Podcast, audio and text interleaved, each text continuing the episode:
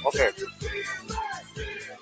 selamat si- siang, selamat sore. Sore, siap sore, Bang. Selamat sore, Bos. Ini ah sore. Jadi di cuaca yang penuh eh sedikit gemericik hujan, cuaca yang tidak menentu, Bang.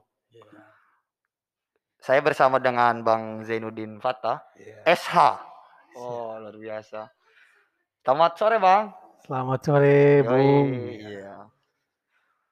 Gimana Bang kabar? Dengar-dengar kemarin ini ya agak sedikit reaktif apa gimana? Ah, enggak lah. Enggak ya? Kalau iya, Alhamdulillah udah sembuh ya. Iya enggak juga Oh, sih enggak bapaknya. Emang lu pikir gua, lu jangan narik bahasa untuk Oh iya iya. gua dikirain Enggak, kena masalahnya covid dong begini gitu. Bang. Masalahnya Ah. begini. Bang Jai ini nama cukup naik di Bintuni sana gitu. iya. Jadi saya beberapa baca di berita kabar Bintuni kah atau di mana. Jadi Bang Jai ini memiliki nama yang cukup populer.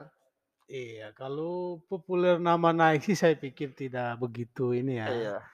Kalau bagi saya sih biasa aja. Oh, Saya sih pada prinsipnya karena dengan jiwa yang masih muda ya belajar, belajar dan belajar. Intinya buat yang terbaik untuk diri sendiri dan bermanfaat bagi orang lain, Bang. Filosof saya begitu, Bang. Yo, Nah, iya.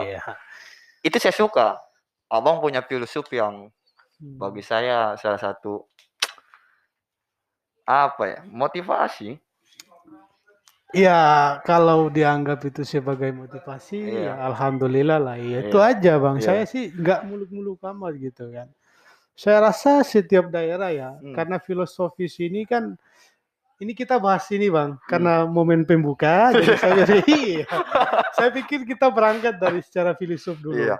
Karena tadi saya apa ya, bukan nggak enak sih, Ah. Bang, tapi Bang tiba-tiba bilang bahwa saya lagi di apa lagi diperbincangkan gini. Saya Iya. pikir itu berita yang kemudian harus di disortir kembali Iya. bahwa itu bagi saya sih itu biasa-biasa aja, Bang. Betul betul. Jadi Ah, jadi Bang Jai kita ini santai saja sambil ngopi-ngopi ya. iya. Cuman ya saya senang lah bisa ketemu dengan Bang Jai, kemudian kita bincang-bincang isu-isu yang terhangat. Iya, saya juga apa namanya bersyukur juga Bang ya punya apa kawan sahabat ya dari Jawa Barat, Bandung, Bogor. Abang kenalin dulu dong siapa Abang Yoi. pemirsa. Harusnya Abang yang mengenalkan diri. Iya. Salah kalau saya, Bang. Iya. Saya inilah istilahnya apa ya? Cuma jago bacot apa. Abang perkenalkan diri dulu buat teman-teman yang di media sosial juga. Yang saya siap. saya lagi live juga, Bang. Oh live ya? Lagi live. Kemudian kita di nanti kita harus sikap bro teman-teman ketahui bahwa hari ini kita sedang eh, perdana penamp- eh, tampil di podcastnya Tony Hasibuan Law Office yang saat ini nanti eh, setiap konsep dan tema akan berbeda-beda dan ini menjadi salah satu tolak ukur para milenialis perlu diketahui bahwa dalam podcast ini akan berbicara bincang-bincang persoalan hukum dan politik. Jadi bagaimana pandangan-pandangan para kaum milenialis terkait eh, jadi kita kaum milenialis harus tertib secara hukum betul nggak sih pak? Iya harus Betul tertib ya? lah.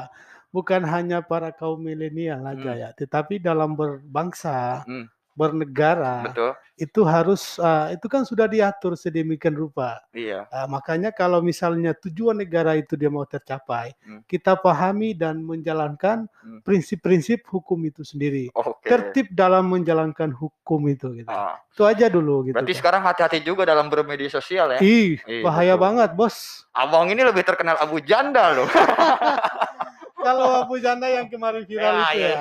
Saya Gimana pikir itu? kita kalau saya ya, Ah. saya pikir kita belajar dari case-case gitu ya. Hmm. Artinya kasus-kasus yang kemudian itu menjadi kontroversial di, Bang, Bang, dunia ini- maya gitu. Terus terang cukup menarik juga nih sedikit perbincangan aja nih. Ah. Ini abang cukup memantau ya perkembangan eh apa ya isu yang viral terkait Abu Janda ini yang Kalau- dilaporkan. Nah ini ntar dulu bang. Ini yang menariknya dalam pemberitaan yang baru saja kemarin saya baca di beberapa media mainstream bahwa Natalius Pigai, Hmm. Pace satu, kakak satu, Oh kakak kakak Vigai. besar ya ini kakak, kakak besar, besar. ini, kakak besar Kalau saya ini, panggil kakak besar. iya kakak besar ini, terus Ah. kemudian dengan eh, Mas Abu Janda ini sudah terjadi pertemuan dan Hmm. kemudian kakak besar Pa- Pace Natalius Pigai ini bahwa mendukung ini apa eh, Abu Janda bahwa katanya eh, dalam dalam dalam bermedia sosial yang lagi rame itu tidak termasuk dalam delik hukum. Nah, menurut abang gimana nih sebagai advokat muda? Kalau saya sih lihatnya begini, Ah. Bang. Saya tidak mendalami apa namanya kasusnya, tapi Iya. saya lihat di apa namanya ternyata pernyataan dia itu Hmm. menjadi polemik juga. Iya betul. Ah, saya ah, tidak begitu mendalami, Bang. Oh. Kalau saya lihat yang kabar, saya hanya baru baca itu yang pertemuan antara Abu Janda. Saya dikirimin foto juga di grup gitu kan. Wah ini kan udah berdamai gitu Oh. kan.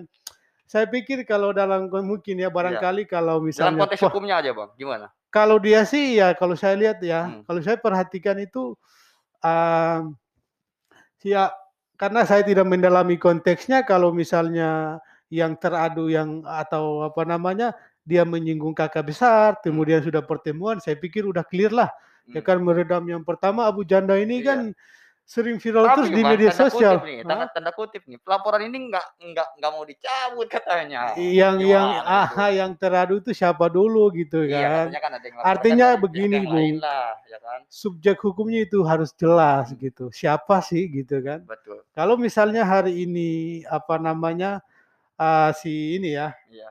Abu Janda kemudian Oh. itu yang apa namanya meng, apa yang memberitakan atau mengatakan itu kakak besar itu begini Hmm. Oh, gini iya, kan. iya, betul. Nah, artinya kan kakak besar itu merupakan subjek hukum murni gitu. Betul. Dia harus melaporkan ke apabila ya Hmm. dia merasa dirugikan maka dia melaporkan Hmm. gitu. Tapi, Tapi- sekarang sudah terjadi pertemuan dong. Iya, saya pikir kalau sudah begitu barangkali ke apa Abu Janda udah minta maaf ya ke kakak Iya, besar dan atau bagaimana memang gitu. dalam penerbitan ini kakak besar ini kan ke Pacina Telus Pigai apa namanya memberikan statement bahwa tidak dalam itu tidak masuk dalam delik hukum, Bang. Iya, Ini kalau abang juga dari Indonesia Timur nih. Iya, Saya Nah, sih gimana pikir kalau nih? udah damai apa Iya, gitu udahlah seru, ya. Seru, seru. Ah, ah. Kok kita lagi kita jadi ngom- ngomong ke sana, gue juga kok. Kok gitu sih? Enggak, kebetulan kan tadi ada sedikit konteks itu jadi Iya, kita artinya begini sedikit saya lah. sih ya, kalau Iya. dalam apa namanya saya ingin bahwa Hmm. ah, rakyat Indonesia ya, Iya. masyarakat Ah, ya, betul. apalagi yang milenial, jagalah jari-jari mereka itu lah gitu. Karena banyak sekali bang kasus-kasus yang saya undang-undang biasa. itu kan Iya. pencemaran nama baik, fitnah dan segala macam itu. Itu kan akibat dari tangan-tangan jari-jari itu nggak terkontrol bang. Betul, betul, betul. Makanya saya harap aja sih kalau misalnya tertiblah bermedsos itu lebih baik untuk kemudian tidak membuat kegaduhan di apa namanya permukaan itu loh gitu. Oh iya, permukaan apa? Permukaan bumi. Publik dong bang maksud gue gitu. Oke. Jadi menurut abang sendiri eh, kalau sudah terjadi perdamaian yang saya tangkap ini maka sudah berakhir kasus ini. Ya mudahan aja sih. Ya mudah-mudahan aja berakhir. berakhir ya. Tapi saya melihat di Papua nggak ada gejolak ya. Iya, sebenarnya gini. Ada apa gejolak apa apa tuh.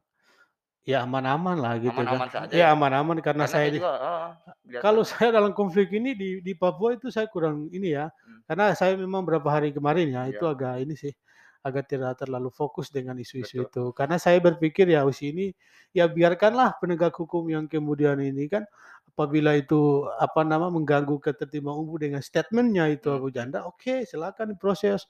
Oke. Ah, itu sih kalau Betul. dari saya ya melihat Betul. secara di Hmm. nggak mendalami intinya di situ. Ah. Ya artinya sebagai kaum muda atau warga Indonesia kita harus eh, menjaga nilai-nilai kebinekaan ya. Iya kalau orang Betul ya Bang ya? paham, Sepakat ya? iya Yo, iya oke. nilai-nilai itu ya Oh, nilai-nilai luhur bangsa itu. ah, leluhur bangsa ya. Yes, Betul. kita harus apa namanya memegang teguh Hmm. nilai-nilai Pancasila itu. Betul. Kalau kita mau hidup itu, Hmm. hukum dan cita-cita bangsa ini tercapai Nah. gitu. Jangan kita disibukkan dengan apa apa namanya hal-hal yang sebetulnya itu Hmm. menghambat pertumbuhan bangsa ini loh Betul. gitu.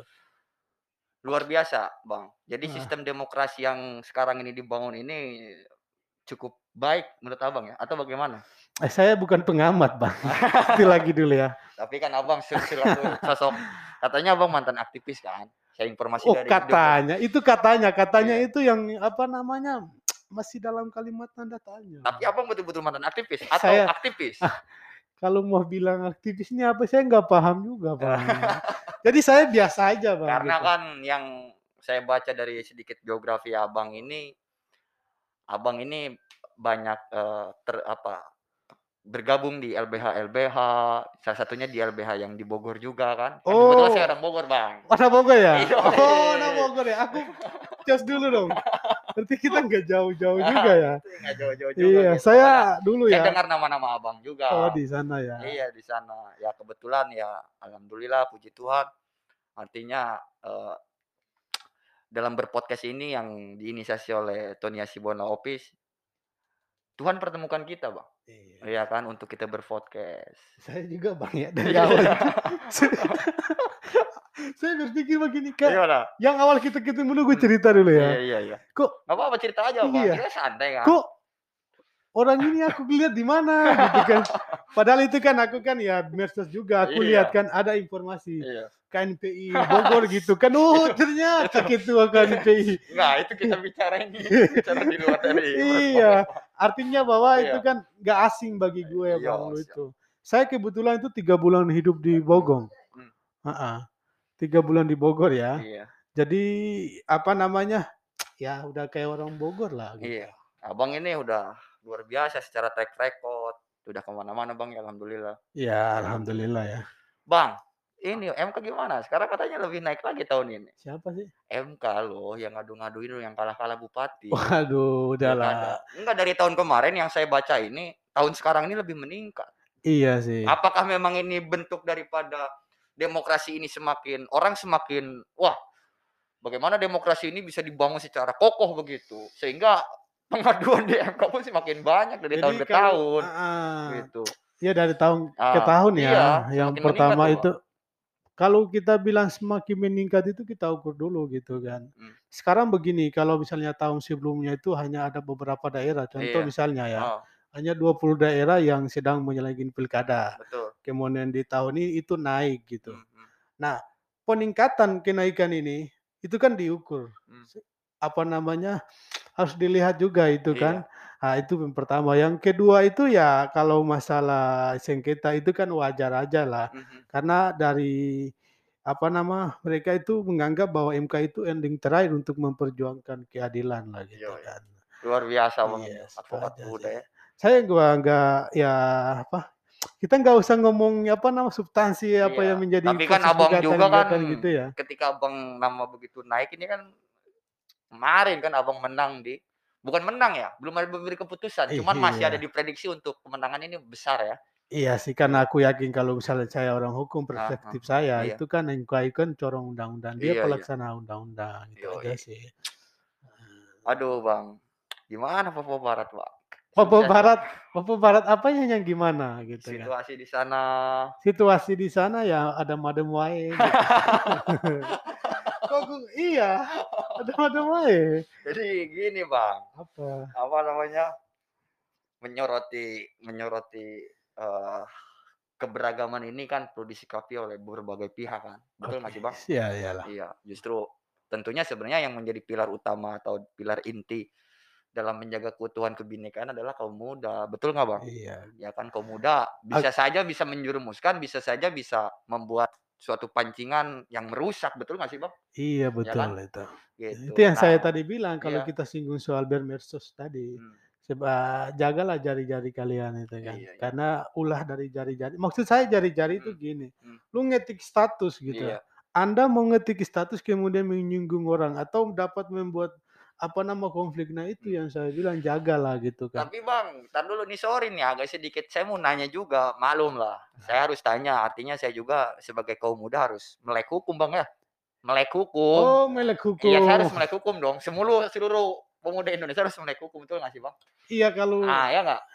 Maksud Iya saya sih. pertanyaan saya ini terkait undang-undang ini, undang-undang pasal karet nih. Pasal karet, kok ada ya pasal karet ya? Undang-undang ITE loh Oh, itu. bahasanya. Kan itu akhirnya kan orang-orang merasa bahwa demokrasi ini terbungkam, Bang. Oh. Mundur. Tapi kemarin-kemarin Di itu Amerika sana do- misalkan Presiden Donald Trump dia berkata-kata segala macam, wah apa segala macam bebas-bebas aja.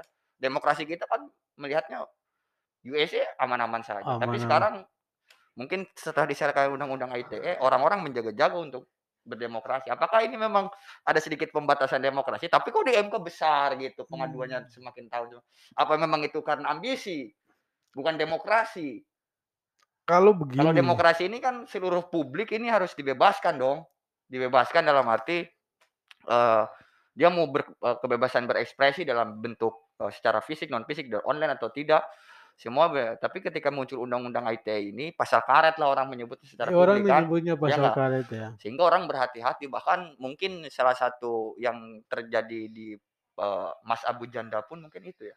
Iya. undang-undang ITE kan. Nah, itu kan perlu dikaji Iya. ya, kaji artinya kan apa akibat dari perbuatan dia Hmm. itu gitu kan. Iya. Karena tidak semua itu kita bisa mengatakan bahwa itu dia dikenai pasal karet Iya tidak. betul betul. Itu perlu ada ahli bahasa, Hmm. kemudian dia menerjemahkan apa maksud gitu kan. Betul. Apakah perkataan atau tulisan dia yang kemudian dimuat di medsos itu ya, Hmm. itu memberi dampak buruk terhadap ini atau tidak gitu. Sebenarnya di situ. Kalau pasal karet itu saya pikir ya tergantung sih. Betul betul betul. Kalau pasal karet itu kayak sebenarnya enggak apa namanya harus perlu dikaji gitu kan. Begini, kalau Gimana? secara perundang-undangan ya undang-undang itu hasil kesepakatan rakyat. Kenapa Betul. saya bilang harus hasil kesepakatan rakyat Indonesia? Hmm. Karena yang duduk di DPR-DPR itu, Iya. nah yang buat aturan mereka yang mengesahkan itu, Betul betul. itu artinya itu kan kemufakatan gitu Hmm, rakyat. hmm, Artinya kita rakyat mewakili apa mereka mewakili kita kan untuk Iya. ma- menyepakati undang-undang itu, Iya, Bang. siap, gitu. betul, betul. Itu aja sih ya. Itu aja. Itu Kan aja. masih banyak pertanyaannya Iya. gimana dong? Masih banyak ya. Iya. Oh, itu ada. dari tadi nih kita melebar bang, atau Iya. gimana? Begini, Bang. Nah. Jadi eh, apa ada beberapa isu yang hangat gitu. Oh, kita isu-isu hangat aja iya di dong, publik kita ya. kan mengupas isu hangat yang sedang viral. Oh viral. Ah, sedang viral, isu-isu hangat dan kemudian bagaimana anak muda ini maksud tujuan daripada kita eh, berbincang-bincang ini di sore hari ini ya agar sudut pandang yang apa kita sampaikan melalui abang melalui advokat muda ini Siap. bahwa representasi bahwa agar publik ini eh, menjadi salah satu bahan ini pemikiran abang ini menjadi bahan bahan tinjauan bahwa ada benarnya juga gitu bang makanya saya saya sampaikan bahwa abang menyampaikan persoalan terkait tentang bincang-bincang hukum ini mudah-mudahan anak muda semua bisa dengar betul ya bang ya? Ya mudah-mudahan aja ya. kalau enggak gimana Kalau enggak ya gimana lagi bos? Iya sih. Kan kalau lu bilang gini bang, saya tuh begini. Kalau lu bilang mudah-mudahan gue balas Iya, aja iya mudah-mudahan benar ya. iya, iya. Kalau Sikong enggak ya gimana ya, lagi iya. coy. Masa- jadi intinya anak muda ini nggak bisa dipaksakan bang betul nggak sih iya anak Betul muda ya? itu dipaksakan. dipaksakan gimana jauh bisa dipaksakan maksudnya kali Maksud gua dipaksakan loh gitu. Hukum harus itu dipaksa oh iya iya, bersifatnya betul. memaksa loh kalau Iya. hukum. Hukum Dipaksakan. itu sifatnya memaksa bang Iya. oh baik baik baik, Lu mau nggak gimana? Iya. Contoh aja gini kan. Lu bawa motor nggak pakai helm. Hmm. iya, itu aja dulu. Itu harus kita paksa kau harus pakai helm, tapi kan pendekatan-pendekatan persuasif Hmm. gitu kan. Edukasi baru tindakan gitu. Nah, terkait Bang masalah wah saya menarik saya baru kemarin baca nih Bang masalah helm nih. helm. Ternyata Bang, Nanti gua kasih iya ini ini, ada contoh kasus ini lalu penting loh Bang Nah. helm ini. Ya, Bagi anak muda itu penting. iya. Anak muda ini jarang yang dekat aja dia lupa pakai helm. Iya. Padahal kalau udah kecelakaan yang paling fatal ini kan kepala Bang. Kepala. Sebagai mahkota kita kan, Yes, sebuah pusaran saraf di di sini kan semuanya. benar. Jadi yang yang yang men apa yang meninisiasikan bahwa pengendara semua harus pakai helm adalah almarhum eh, mantan Kapolri kita, Jenderal Hugeng. Oh, Dina Hugeng ya? Iya, Bang. Oh iya. Dan kemudian diundang-undangkan jadi hukum. Yes. Artinya kan hukum ini adanya hukum ini berarti dari hati juga, Bang. Dari keadaan dan situasi bagaimana untuk keselamatan. Aha, Betul. iya, betul. Nah, tapi kalau misalkan hukum dibuat dalam eh, kristalisasi politik gimana? Saya tanya nih. Bahasanya tinggi banget Iya kan kristalisasi ini saya kita politik. bicara bincang hukum kan. Iya sih. Iya kan? Akunya begini, Bang. Kan Itulah ada dalam peraturan di DPR ini kan dibuat secara politik. Iya. Kepentingan-kepentingan. Tapi kalau Jenderal Hugeng mantan Kapolri membuat kebijakan bahwa seluruh pengendara pakai helm itu berasal dari bahwa rasa kasihannya beliau karena beliau kan Kapolri yang sangat jujur. Ya kan? Bahkan Gus Dur aja mengatakan bahwa eh, Kapolri yang jujur adalah Hugeng kan begitu. Oh, Hugeng ya. Iya dong. Ya, pada polisi. masanya, Pada masanya. masa ya. iya gitu Saya sih jujurnya. Nah, meninggal berarti- tuh gue baru belum lahir kayaknya. Ya saya kan kita Nah. harus mengenal sejarah, Bang. iya. Nah, tuh. kenapa Bang berarti ini kalau Jenderal Hugeng ini dia membuat aturan seluruh pengendara harus pakai helm itu gara-gara dia dan kemudian jadi aturan karena karena rasa kasihan. Eh, memang betul kalau kecelakaan siapa yang memang pertama kan eh, kepa- kepala kan gitu. Nah, sekarang pembuatan undang-undang aturan ini tapi dikristalisasi atas dasar kepentingan politik di DPR ini. Ini apakah memang keterwakilan juga bahwa aturan ini memang harus berdasarkan harus dengan hanya saja dengan politik gitu, Bang. Iya gini, apa namanya? Aturan itu kan produk politik. ya. Betul, Itu iya. aja dulu kita Iya, betul. perhatikannya. Kenapa saya bilang produk politik? Hmm. Karena yang apa namanya yang punya kewenangan lah ya, Hmm, mereka yang betul. berwenang untuk kemudian nah, apa namanya membuat aturan itu adalah DPR. Kalau toh misalnya tadi bahasa tinggi banget tadi tuh, kristalisasi politik. Enggak, Aku juga Bang, bingung kristalisasi. enggak Tapi- tapi ini enggak konteksnya bukan itu ya. Ini enggak tinggi, tapi Iya. memang ini kita bicara apa adanya Iya saja, ya enggak? Iya. Iya dong. Tapi maksud saya begitu ya. Apa pun yang yang terjadi makanya ya proses karena hukum itu adalah produk politik, makanya ah, masyarakat itu harus cerdas dalam memilih Hmm, hmm, siapa sih yang kemudian kita percayakan di sana untuk kemudian dia mengawal ini kan hmm, hmm. apa namanya kebijakan-kebijakan dia membuat itu aturan itu kemudian apa namanya dapat menenteramkan gitu kan Hmm, hmm. sesuai dengan kemajuan itu aja. Abang ada ketertarikan masuk partai politik tidak? Saya sih nggak ada sama sekali. Saya murni bang, saya Iya. murni lawyer aja Iya. gitu. Luar biasa bang ini ya. Semoga abang apa yang memang apa ya eh, yang kita harapkan sama-sama ini dapat terwujud juga bang. Menjaga nilai-nilai toleransi khususnya kan, terus menjaga Iya. ketertiban sama-sama kan, mengenati aturan-aturan hukum yang sudah berlaku ya nggak bang? Iya. Yes. Menurut abang Jokowi gimana bang? Gak bisa komentar kalau soal Jokowi. Oh, kenapa? Iya. Saya sih gini bang, Iya, saya bukan seorang pengamat itu Iya. aja dulu. Artinya bahwa kalau abang nanya saya, iya, Jokowi gimana? Saya aja harus membedah satu demi satu betul. gitu. Gini bang, eh, sorry ya, saya sih luges saja gitu. Saya melihat bahwa eh, penerbitan media sekarang ini kebanyakan swasensor bang. Oh, ketika hal-hal yang yang penting. Maaf nih, misalkan kasus yang ada di Indonesia Timur, banyak kok yang diswasensor misalkan contoh. Swasensor ini artinya, abang mungkin orang hukum paham ya swasensor. Banyak yang tidak ditampilkan secara penuh. oh soal itu ya. Tentang kejadian nyata yang sesungguhnya, apakah memang eh, adanya apa ya, adanya pengusaha-pengusaha media ini yang bermain juga di atas-atas di penguasa di penguasa atau bagaimana untuk membungkam dari ini semua. Iya. Abang kan saya nanya kapasitas abang sebagai aktivis, Oh aktivis. aktivis Saya juga begini, kan. Ya kita kupas saja bang, ya Saya nggak? pandangan saja. kalau saya masalah. berpendangan ya, Iya. iya berpendangan. Jadi begini, kalau dalam konteks media Hmm. sekarang ini apa sih? Lah, misalnya ya, Iya gimana? saya juga bingung menjelaskan ini. Iya. siap gimana? Udah lama gue tinggal. Tapi pada intinya itu ya, pada intinya sekarang ini kan ada media ya, ada yang media plat merah lah. Iya. Aku dengar-dengar ya, Iya. ada bilang yang plat hijau lagi. Kan hijau apa tuh? Plat hijau lah. Ada yang subur-subur itu gitu Oh, kan. iya. Artinya dia masih kental dengan idealis media sebagai apa menyampaikan informasi. Iya. Beda dengan orderan gitu kan. Hmm, hmm. Artinya kan ya tergantung kon- apa namanya kontrak-kontrak media A, media B dengan ini kan. Nah, dia pesanan lah gitu kan. Hmm, Lu hmm. tolong dong buat ini ini gitu gitulah gitu kan. Betul pak. Tapi dalam konteks itu makanya kalau itu yang apa ih padahal yang kemarin itu baru kita lewati hari pers ya. Hari pers, Oh, wah, hari iya hari pers. nasional kemarin. Jadi Pak. saya juga berharap bahwa dalam apa nama konteks ini media itu dapat apa namanya memberikan edukasi Betul. kepada bangsa, Hmm. kemudian apa namanya dapat um, menunjang ya, menunjang proses demokrasi ini Hmm. akan semakin dewasa ke depan, Iya, itu aja. Nah, salutlah gua sama kawan-kawan pers karena perjuangan pers juga ngeri-ngeri sedap gua ya kan. Mhm. Ya ngeri dia juga apa Hmm. kalau misalnya nih dia memberitakan sesuatu kan. Hmm. Berita itu kemudian apa namanya di pastilah ada Iya. Semacam ancaman atau apa Hmm. untuk para jurnalisme itu kan. Betul. Makanya nggak sedikit loh Hmm. jurnalisme itu dikriminalisasi gitu kan. Hmm. Saya apa namanya karena punya kawan-kawan yang aktivis juga Hmm. itu, saya pernah baca media-media wartawan dikriminalisasi lah Hmm. begitu-gitulah. Iya.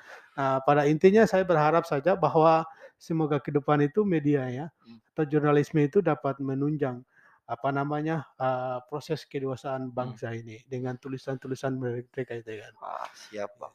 Bang, berita mancanegara lagi hangat nih. Hah?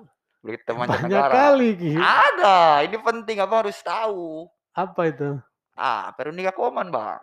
Veronica Koman. Kenapa? Abang tahu nggak? Oh, tahu dong. Apa? Ah, kalau Ah. Veronica Koman itu seorang yang dianggap sebagai aktivis apa HAM, namanya? betul. Ya, aktivis Enggak HAM berita ya. terbarunya Abang tahu? Oh, saya kurang-kurang ikuti. Saya sudah lama nggak nggak baca-baca Baru itu. kemarin kok beritanya baru-baru hangat. Jadi begini, Bang. Saya minta pandangan dari Abang Oh, selaku pegiat hukum, Bang ya. Iya, pegat hukum. Ngehantam kita. Hak Iyalah. asasi manusia ya. Iya, gitu. jadi begini, Bang, kasusnya ini.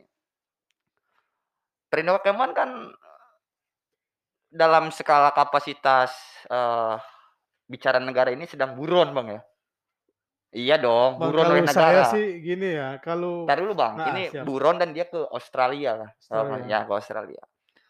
Ah, ini kalau bicara eh, konteks dalam eh, status dari kenegaraannya ya, bukan Ah, kita ya, artinya kita cuma bicarakan eh, apa yang memang disajikan oleh media kan. yes. Jadi eh, Veronica Koman ke Australia dengan status di negara kita ini adalah buron.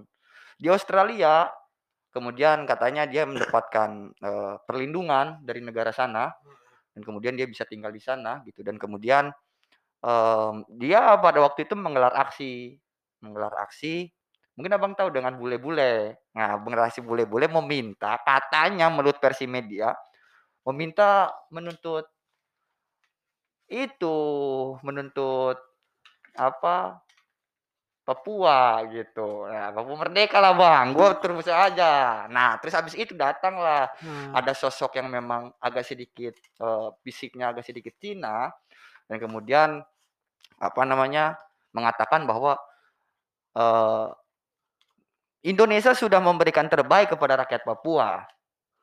Dan ini, ini segala macam lah. Dan Oh, iya. kemudian ya kan? Dan kemudian video itu viral bang. Wah. banyak memuja si pemuda ini yang memang berwarna negara Indonesia yang sedang ada di Australia. Oke. nah selepas itu nggak lama video itu muncul di salah satu stasiun televisi ditayangkan di stasiun televisi tanpa ada konfirmasi dari Veronica Koman Oh, gitu ya. dan akhirnya saat ini Veronica Koman meng- apa, eh, mempertanyakan dan apa eh, merasa keberatan kepada media stasiun televisi nasional besar di kita agar itu dihapus dan sama saja menggugat dan setelah itu Dewan Pers bang Dewan Pers mempersidangkan kasus ini dan kemudian akhirnya membela, membela Veronica Koman Ya, karena sebenarnya katanya video itu bukan video eh, secara konfirmasi klarifikasi Veronica Koman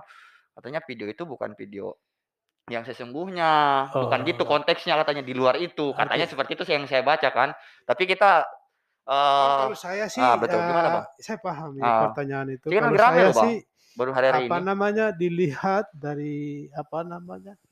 Undang-undang persnya ya undang-undang Hmm. nomor 40 tahun 99 kalau Hmm. nggak salah itu ya. Nah di situ kan sudah jelas kalau misalnya kemudian video itu ya Hmm. video itu kemudian diambil atau gimana gitu Hmm. tanpa ada konfirmasi dari si pemilik video itu kemudian dijadiin berita Hmm. Maka eh, di situ itu yang pertama itu di pastilah akan kemudian dilaporkan ke Dewan Etik tadi untuk memproses gitu iya kan. betul dewan etik Karena ya betul yes, kode etik lah maksudnya iya. betul bang terus karena apa namanya dalam pasal 5 kalau undang-undang pers itu itu jelas kok. Hmm. Artinya ada kerem- berimbang berita gitu. Nah, dia pasal mengen- 40 undang-undang nomor 40 iya Iya. undang-undang tentang pers oh salah. perpres ya Iya itu kan harus ada berimbang, Iya. keberimbangan ya, Hmm. kemudian itu punya nilai edukasi yang tinggi Hmm, hmm, hmm. kan. Tapi Kemudian Bang, ini kan bicaranya begini loh. Status Veronica Koman ini sedang buron dalam status kenegaraan. Kalau saya sih begini, apa Gimana itu? namanya, status buron itu saya kurang tahu paham jelas ya. Kan negara sudah merilis Bang melalui kepolisian bahwa Veronica Koman adalah